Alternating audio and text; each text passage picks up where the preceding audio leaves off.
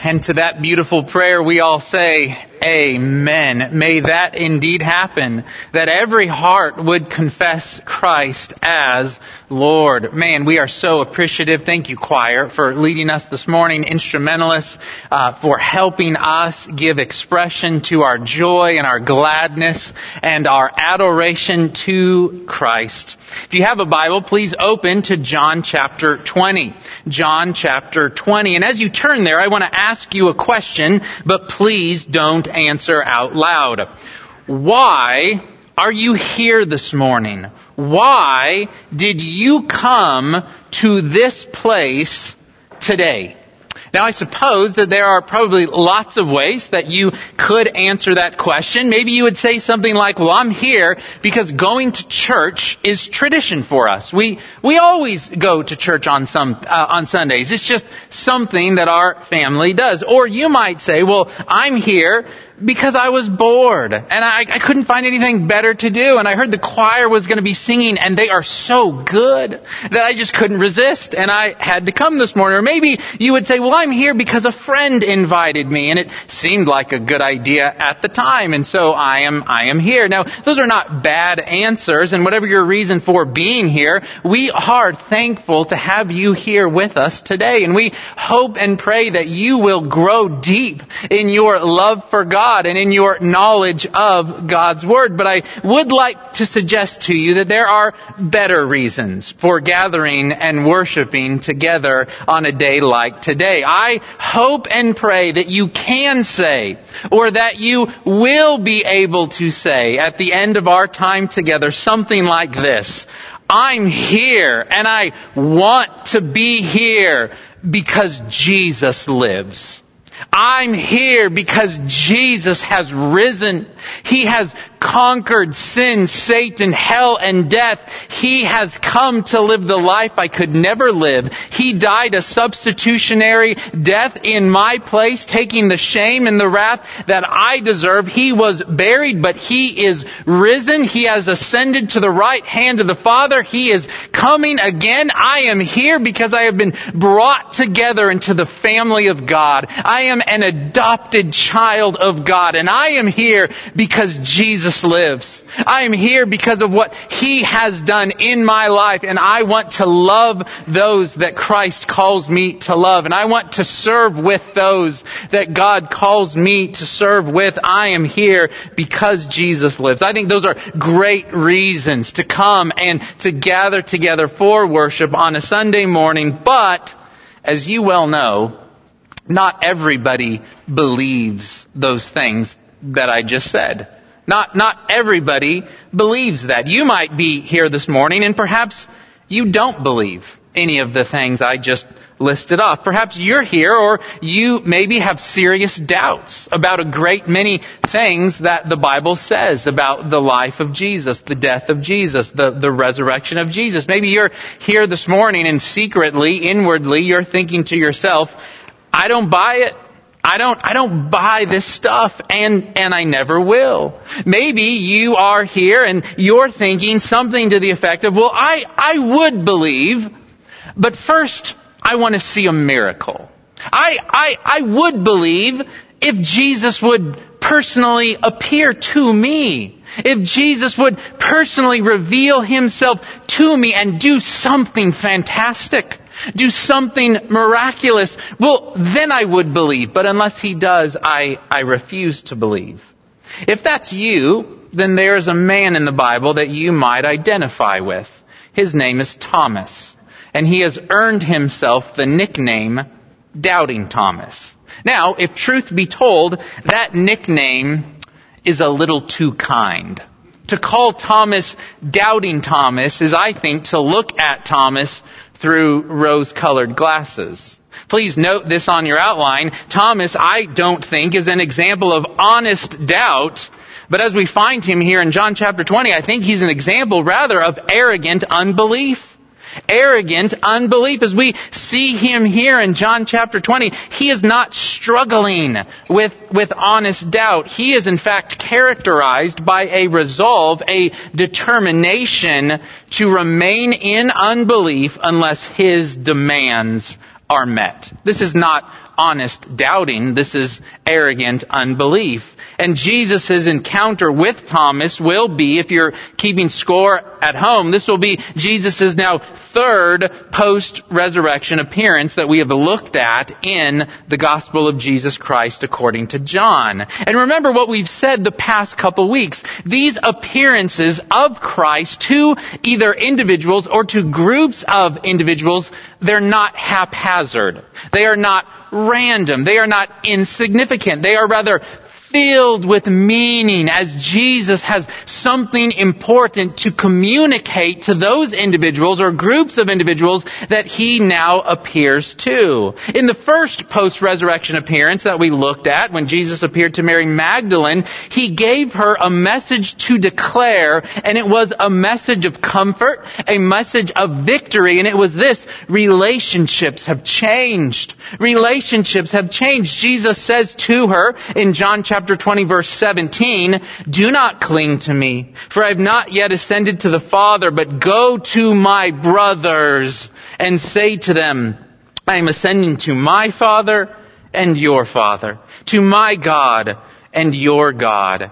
This is a message of reconciliation. That in Christ we have been reconciled to God. We have been made co-heirs with Christ, children of God, with God as our Father and Christ as our brother. And we have so much to celebrate and we have so much to be thankful for. And so Mary Magdalene is commissioned by Jesus to go and proclaim this news to the disciples. Then last week we saw the second post-resurrection appearance of Christ, that of Jesus to the disciples and he gives them this, this command. Continue my mission.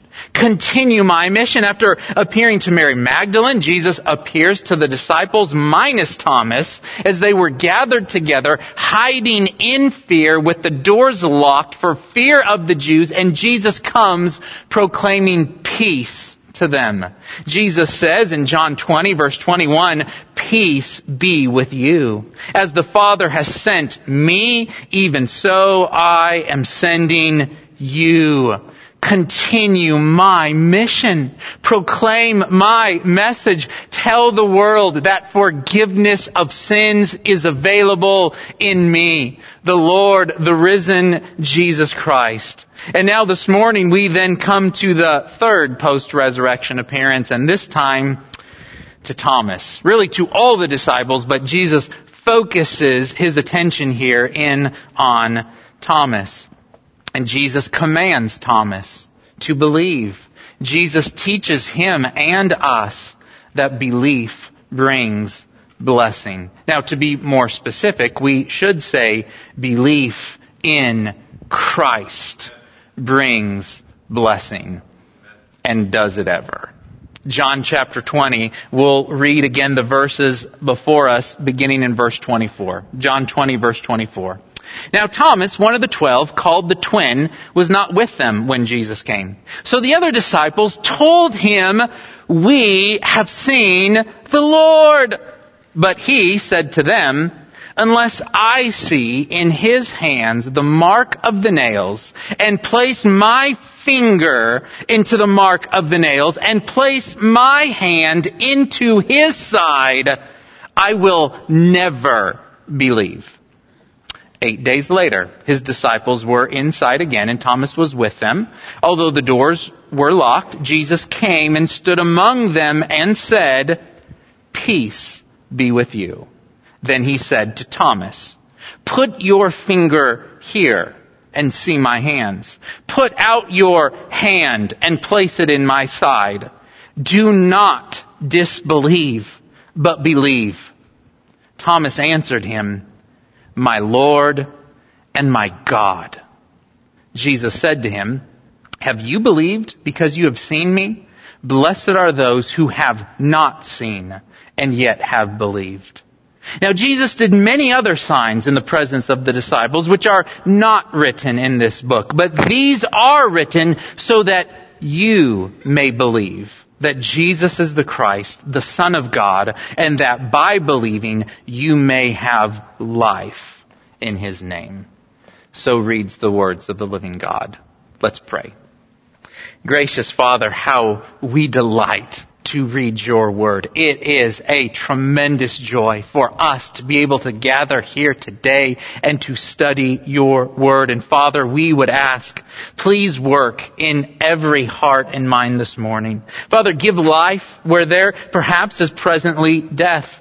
Give sight where there is blindness. Give understanding, love, and faith where there is dullness, where there is reluctance, where there is unbelief. Father, strengthen our faith where it is weak, that Christ may be glorified, that our joy would be made full. And we pray this in Jesus' good and precious name. Amen. As we said earlier, these verses show us in Thomas arrogant unbelief. We see it detailed, we see it depicted, and we see it ultimately defeated. As Jesus commands Thomas to stop unbelieving and to trust in Him. Let's walk through these verses again, noticing, taking uh, observation of the highlights. Looking at verse 24. It says, Now Thomas, one of the twelve, called the twin, was not with them when Jesus came.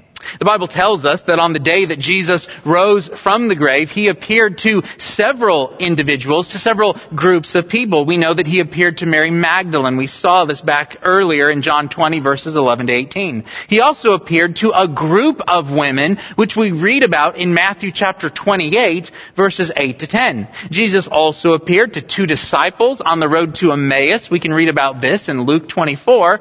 And Jesus appeared to the disciples minus Thomas, which we looked at last week. Now, have you ever wondered, have you ever asked the question, why wasn't Thomas with them? Where, where was Thomas? Why wasn't he there with the other disciples when Jesus first appeared to them? Well, the Bible does not tell us exactly why Thomas wasn't there, but scripture does seem to indicate to us, please note this on your outline, that Thomas was something of a pessimist. Thomas was something of a pessimist. Now to be sure, Thomas loved the Lord Jesus Christ. He had followed Jesus, but he seems to drift towards melancholy. He tends to drift towards doubt, to, to pessimism. Remember that after Lazarus had died, Jesus announced to the disciples that they would travel now to Lazarus, that, that, that they would go to where Lazarus was. Now Thomas knew that the religious leaders were out there looking to arrest Jesus, looking to kill Jesus Jesus, looking, looking to destroy him. Do you remember how Thomas responded to Jesus' statement, let us go to be with Lazarus? Thomas responds in John 11 verse 16, let us also go that we may die with him. And, and, and all the other disciples said, thank you, brother Thomas, for that, for that kind and encouraging word. You know, let, just let us go, let us go and let us die with Christ. Yes, we, we, we will go and let's end it all and we will die. We also see in, in the gospel accounts that Thomas was good at asking questions, even if those questions at times seemed to contradict the Lord Jesus Christ. In John chapter 14, Jesus was explaining his need to ascend back into heaven and to leave earth. And Jesus says to the disciples, and you know the way to where I am going. You know the way to where I am going. Thomas's response, Lord, we do not know where you are going. How can we know the way? Jesus, you're wrong. We don't know. We don't understand any of this. We don't know where you're going. We don't know what you're talking about. How can we possibly know the way? Thomas, like Peter, seems to feel free to at times contradict Jesus and to set him straight. And you can only imagine what Thomas had been thinking after Christ had been crucified and laid in the tomb. He, he must have been thinking, I, I knew this would happen. I am such a fool. I have no one to blame but myself. I have followed Jesus and now he's dead and I have lost everything. Maybe Thomas was not with the other disciples because he had purposefully isolated himself from them. Perhaps Thomas was even contemplating abandoning the other disciples and striking out on, on his own to go his own way, but for whatever reason, Thomas is not here with the disciples. Now look again at verse 25. This is where things get really good. Verse 25 says, So the other disciples told him, We have seen the Lord. So the disciples go and, and, and like a good friend should, they tell him, He's alive. Thomas, he is, he is not dead, but, but he is risen. Now in the Greek, the verb here, told him, I love this, is in the continuous tense, meaning they told Thomas, and they kept on telling Thomas, Thomas, we've seen him. Thomas, he was right here. Thomas, it was incredible. Thomas, he seemed to walk right through the walls. The doors were locked and he was here. Thomas, you should have been here. Thomas, this was incredible. Thomas, he's alive. Jesus is here and we have seen him. Now, have you ever seen a pessimistic person around a bunch of happy, gleeful, excited people? It is not a pretty sight. If you are hurting, if you are discouraged, you don't want to be at a party. You don't want to be around a bunch of happy, peppy people. All this excitement, all this amazement and joy, Thomas cannot take it any longer. And so we come to verse 25. But he, that is Thomas, said to them, unless I see in his hands the mark of the nails and place my finger into the mark of the nails and place my hand into his side, I will never believe.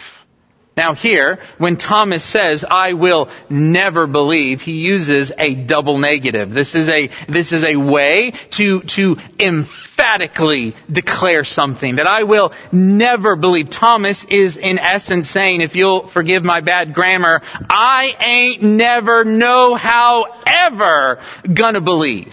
Right? That, that is Thomas. He is resolute in his determination to refuse to believe. He's probably thinking, you guys want this to be true so bad, you've become delusional. You, you want, you want to believe that he is risen. You become delusional in, in, in what you're thinking. I'm not going to go in for that.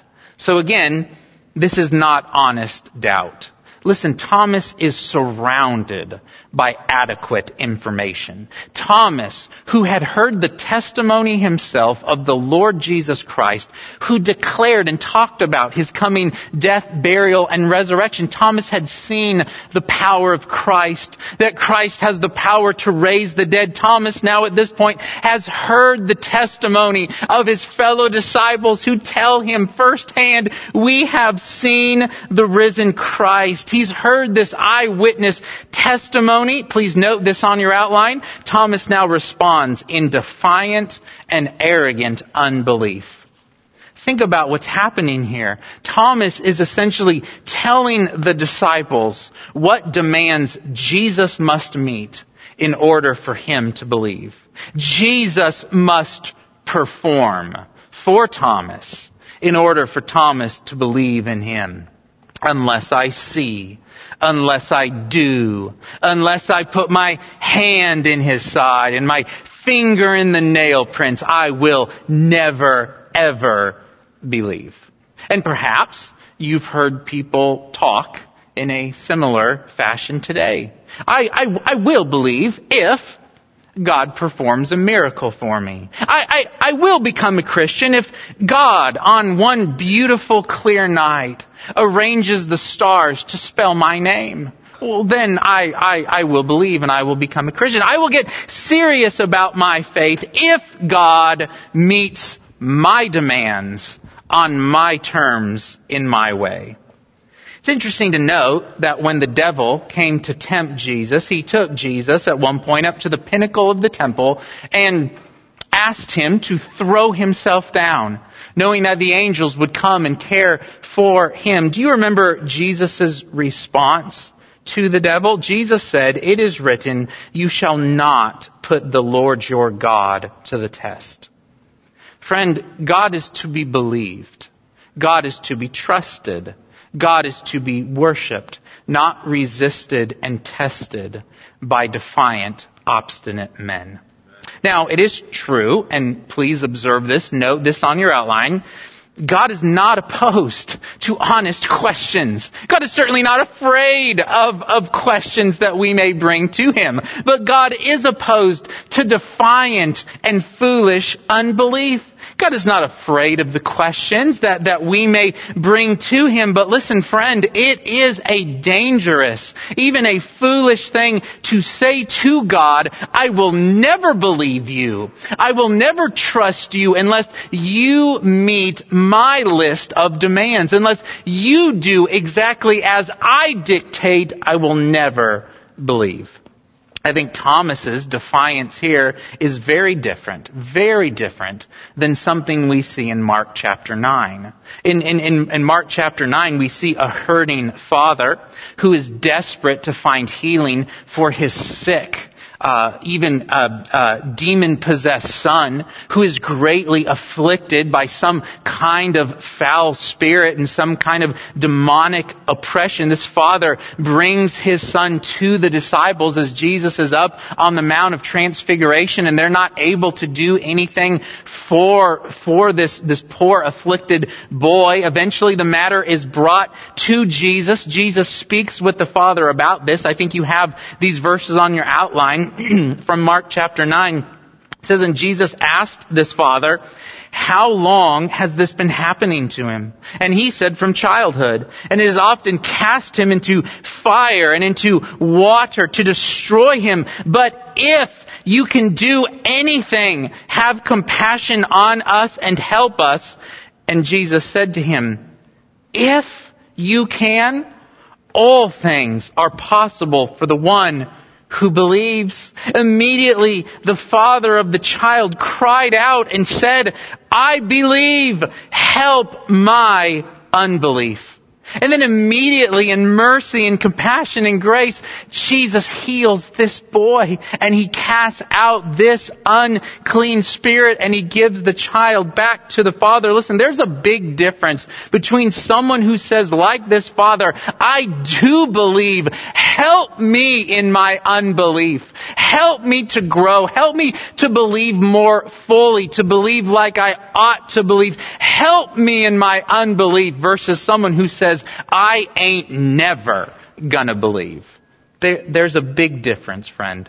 We want to love and encourage and help those who are wrestling with difficult issues of life, with people who are struggling living in a sinful world, the world that we live in at times we all need to be encouraged. We all need to be patiently loved. We need to be instructed. We need to be encouraged. And it is our joy and our privilege to do that for each other. To lovingly encourage one another, to grow in our faith, to grow in our belief that we may more fully trust Christ and walk with Him. And at other times, when we're perhaps more like Thomas, when we are becoming foolish and obstinate and defiant in our unbelief, we need a good kick in the pants. We need to be confronted. We need to be challenged to believe and to trust the Lord Jesus Christ. Paul seems to indicate this very thing in 1 Thessalonians 5:14, where he says, "And we urge you, brothers, admonish the idle, encourage the faint hearted, help the weak, and be patient with them all. And of course, the Lord Jesus Christ does this perfectly. He knows how to encourage the faint hearted. He knows how to help the weak. And he knows how to confront Thomas, who is in need of correction. And this brings us to B on your outline arrogant unbelief defeated arrogant unbelief defeated. Look again at verse 26. It says, Eight days later, his disciples were inside again, and Thomas was with them. So one week has passed. It's been one week since Jesus appeared to the disciples, and now we find them all gathered again together, this time still with the doors locked, and Thomas is with them. And just to reiterate, so you have some sympathy for Thomas. This has probably been a hard week for Thomas as he's had to listen to his fellow disciples continually talk about the fact that Jesus is risen, that he is alive. Now, read further in verse 26. Eight days later, his disciples were inside again, and Thomas was with them. Although the doors were locked, Jesus came and stood among them and said, Peace be with you. Here, Jesus does much of what he did before. He again miraculously just appears to them, coming into a locked room. He declares peace to them, again reminding them that through him, because of him, they are at peace with God. They're not at war with God. They're not at enmity with him. Because of Christ, they've been brought into a peaceful, loving relationship with with God. And you can only imagine what Thomas, though, is, is, is thinking as the resurrected Christ appears to them. He, he may have thought initially, this is incredible. This is exactly what they said. This is just the way that it had happened before. But then, maybe there was another thought that entered into Thomas's mind. Maybe he thought, oh no, what, what have I done? What, what have I said? Christ, He is here. And then, to make matters worse, verse 27, then He, that is Jesus, said to Thomas. Stop there for just a moment. What is that like? To deny Christ, to refuse to believe in Him, and then to miraculously have Jesus appear, zero in on you, and address you specifically? Do you feel arrogant in that moment? Do you feel puffed up with pride and confidence? No. This is a very humbling moment for Thomas as Jesus appears and he now focuses his attention upon him. Verse 27, he said to Thomas, Put your finger here and see my hands. Put out your hand and place it in my side. Do not disbelieve, but believe. Please note this on your outline. Everything that Jesus says to Thomas in verse 27 is a command. It, it is a command. Put your finger here. See my hands. Put out your hand. Place it in my side. Do not disbelieve, but believe. Also, please note this on your outline. Every command that Jesus gives is, is in direct response to Thomas's demands. Remember, Thomas had said, unless I see in his hands the mark of the nails. Jesus now says, see my hands. Thomas had said, and place my finger into the mark of the nails. And Jesus now says, put your finger here. Thomas had said, and place my hand in his side. Jesus now says, put out your hand and place it in my side. Thomas had said, I will never believe. Jesus now says, do not disbelieve, but believe. Think about what is happening here. Jesus is demonstrating perfect knowledge. He's demonstrating a, a, a, divine omniscience regarding everything that Thomas had said. How did Jesus know about Thomas? How did Jesus know about Thomas's refusal to believe? Well, brothers and sisters, we, we know, we take great joy and comfort from the fact that we know that Jesus is God. And as God, He possesses perfect knowledge and a divine omniscience. And here He demonstrates that perfect knowledge of Thomas, of His words, and of the condition of His heart. And brothers and sisters, nothing has changed in over 2,000 years. Jesus still knows the condition of your heart. Jesus knows the condition of your mind. There is nothing hidden from his sight. In the book of Revelation, as you well know, Jesus gives seven messages to seven churches. These are given to the apostle John. They are seven letters to, to, to seven churches. And there is a unique message for the church in Ephesus. There is a different message for the church in Smyrna. A different message for the church in Pergamum. A different message for the church in Thyatira. A different message for the church in Sardis. A different message for the church in Philadelphia. And you guessed it, a different message for the church in Laodicea. You say, what's the point? Here's the point. All seven of these letters are very different, yet they all share at least one common trait. One common characteristic that permeates them all. There is one thing that Jesus says to every single one of these churches. Do you know what it is? I know.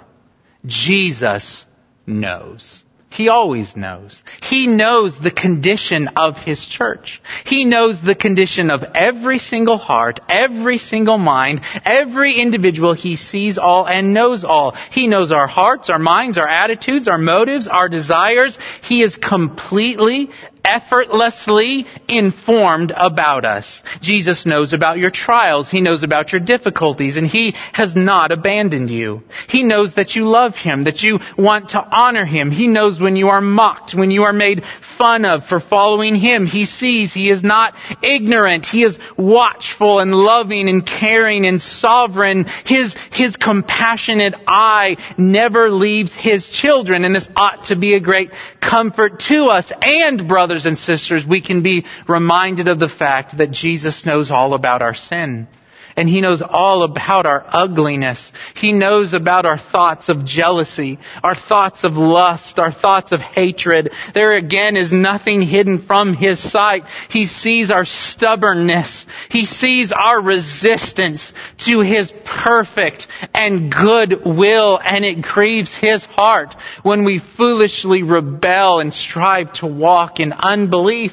Again, all of this should be for us a wonderful motivation to walk with Him, to walk in truth, to walk in godliness. We know that Jesus knows. He sees all. He knows all. He, there is not one second when we are away from His watchful eye. Each and every day we can and should say to God, God, I know that you see me. I live this day before your face, before your presence. You know my mind, you know my heart, you know every sin, you know every foolish thing I have ever said or done or thought, and yet, incredibly, you love me because Christ has taken my place. He knows my sin and He died for every one of them that I may be forgiven and adopted into your family. So Father, help me to live by faith. Help me to walk now trusting you. Root out any rebellion. Root out any unbelief in me that I may walk joyfully with you today in your presence. Brothers and sisters, we can and we should pray this way. By faith, we can rejoice in God's perfect knowledge of us. And listen, here Jesus wants Thomas to know that he already knows. He already knows. He knows. But that's not all. We also see, please note this on your outline, Jesus demonstrates perfect kindness, grace, and patience with Thomas. Who could have complained if Jesus had, had showed up saying, you know, Thomas, uh, I heard what you said, and you're fired uh, you, uh, you, you can leave now, and as you exit, I'd like to collect your disciple card because you're not going to need that anymore because you are off the team. Thomas, bye bye. You, you, who could have complained if Christ would have shown up with such words? And yet, how does Jesus come to Thomas? He comes to him with a message to Thomas, put an end to your unbelief. Thomas, put an end to this foolishness. Believe. Believe. See my hands. Put your finger here. Put out your hand. Thomas, stop this unbelief and believe in me. This is grace and truth, and it is not lost on Thomas.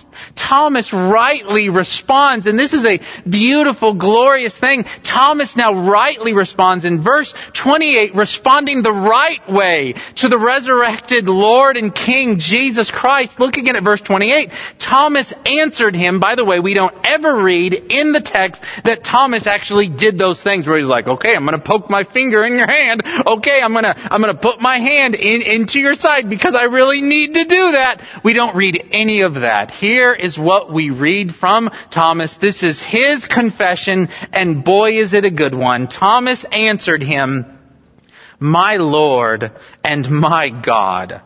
That is the right response to Jesus. Who is He? He is Lord. He is God. Please note this on your outline. Jesus does not correct Thomas. He rather affirms. He affirms that he is Lord and God. Now, brothers and sisters, you, and you know this. I, I, I don't have to tell this to you. If anyone were ever to mistake you or me for Lord or, or, or, God, we would be duty bound to immediately correct them in the strongest language possible, right?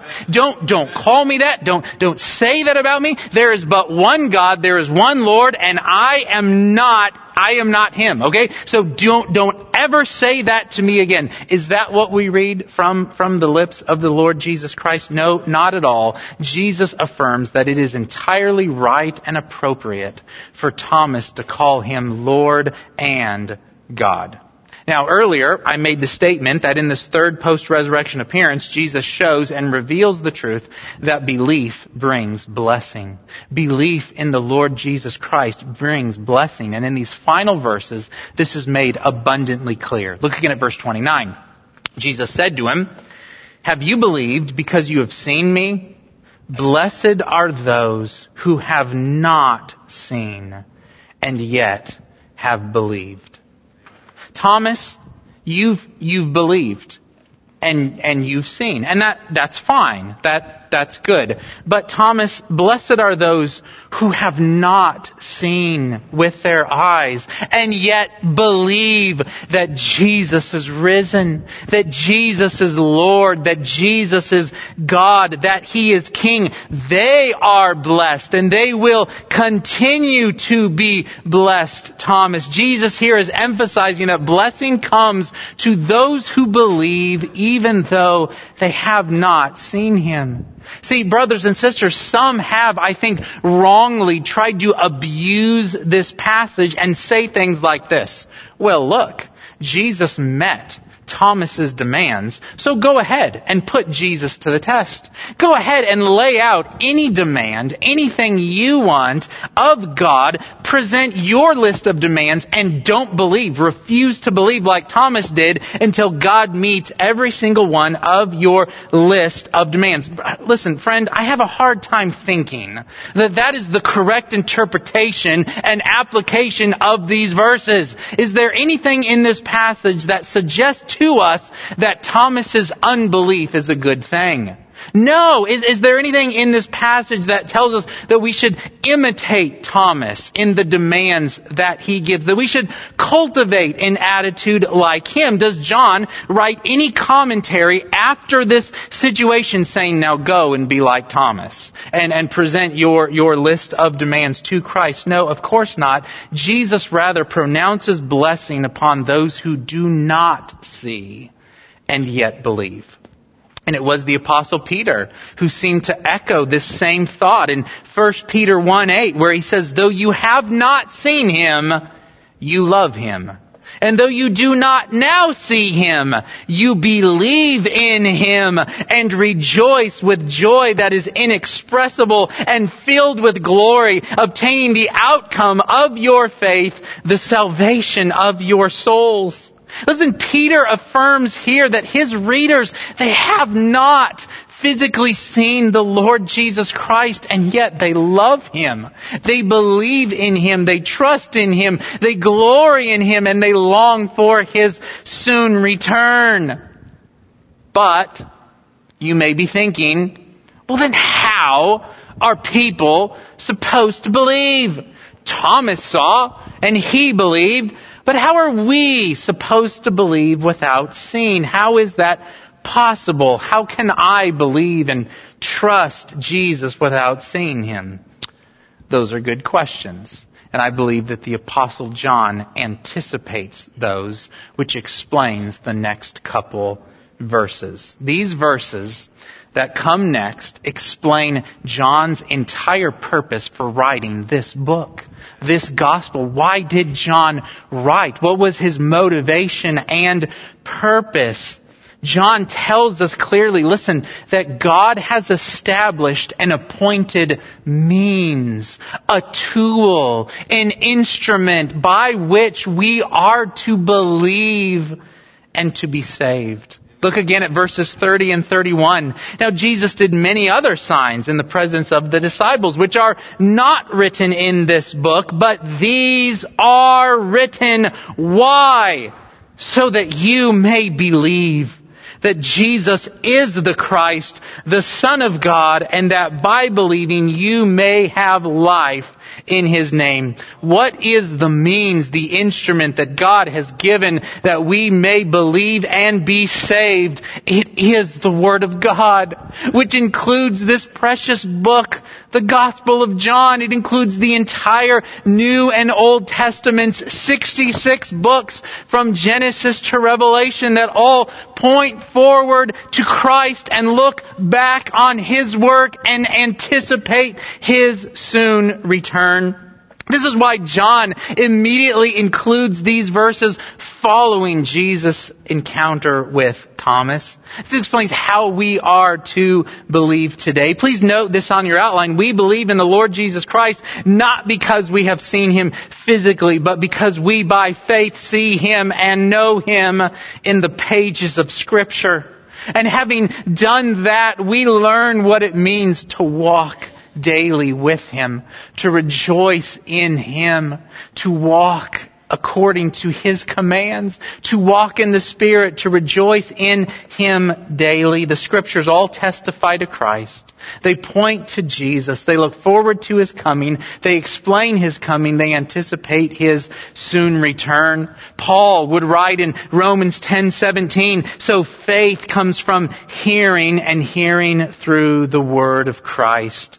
Faith comes as the truth is proclaimed, as the Holy Spirit does His work to open hearts and minds to reveal the beauty, the glory of Christ and the gospel. Belief brings blessing. John believes this. Jesus affirms this here in his encounter with Thomas. But as we close, and I promise we, we are almost done, but there is one last question that we must answer, and it's this what blessing? Belief brings blessing. What blessing? What are we talking about exactly? Well, John does not elaborate a great deal on this, and there's a reason why. John assumes that you've been paying attention. John assumes that, that, that you remember things that he has already said and explained through, throughout this gospel. Again, I think these verses are on your outline. Let's just walk through them very quickly. Let me show you what I mean. John 1.12 says, But to all who did receive him, who believed in his name, he gave the right to become children of God. We can become children of God, yes belief brings blessing. John 3:16 for God so loved the world that he gave his only son that whoever believes in him should not perish but have eternal life. We can have the gift of eternal life. Yes, belief brings blessing. John 3:36 whoever believes in the son has eternal life. Whoever does not obey the son shall not see life but the wrath of God remains on him. You mean we can escape the wrath of God? We can be free free from all condemnation and experience the joy of eternal life? Yes, belief brings blessing. John chapter 6 verse 35, Jesus says, I am the bread of life. Whoever comes to me shall not hunger. Whoever believes in me shall never thirst. We can have our souls satisfied in Christ. Yes.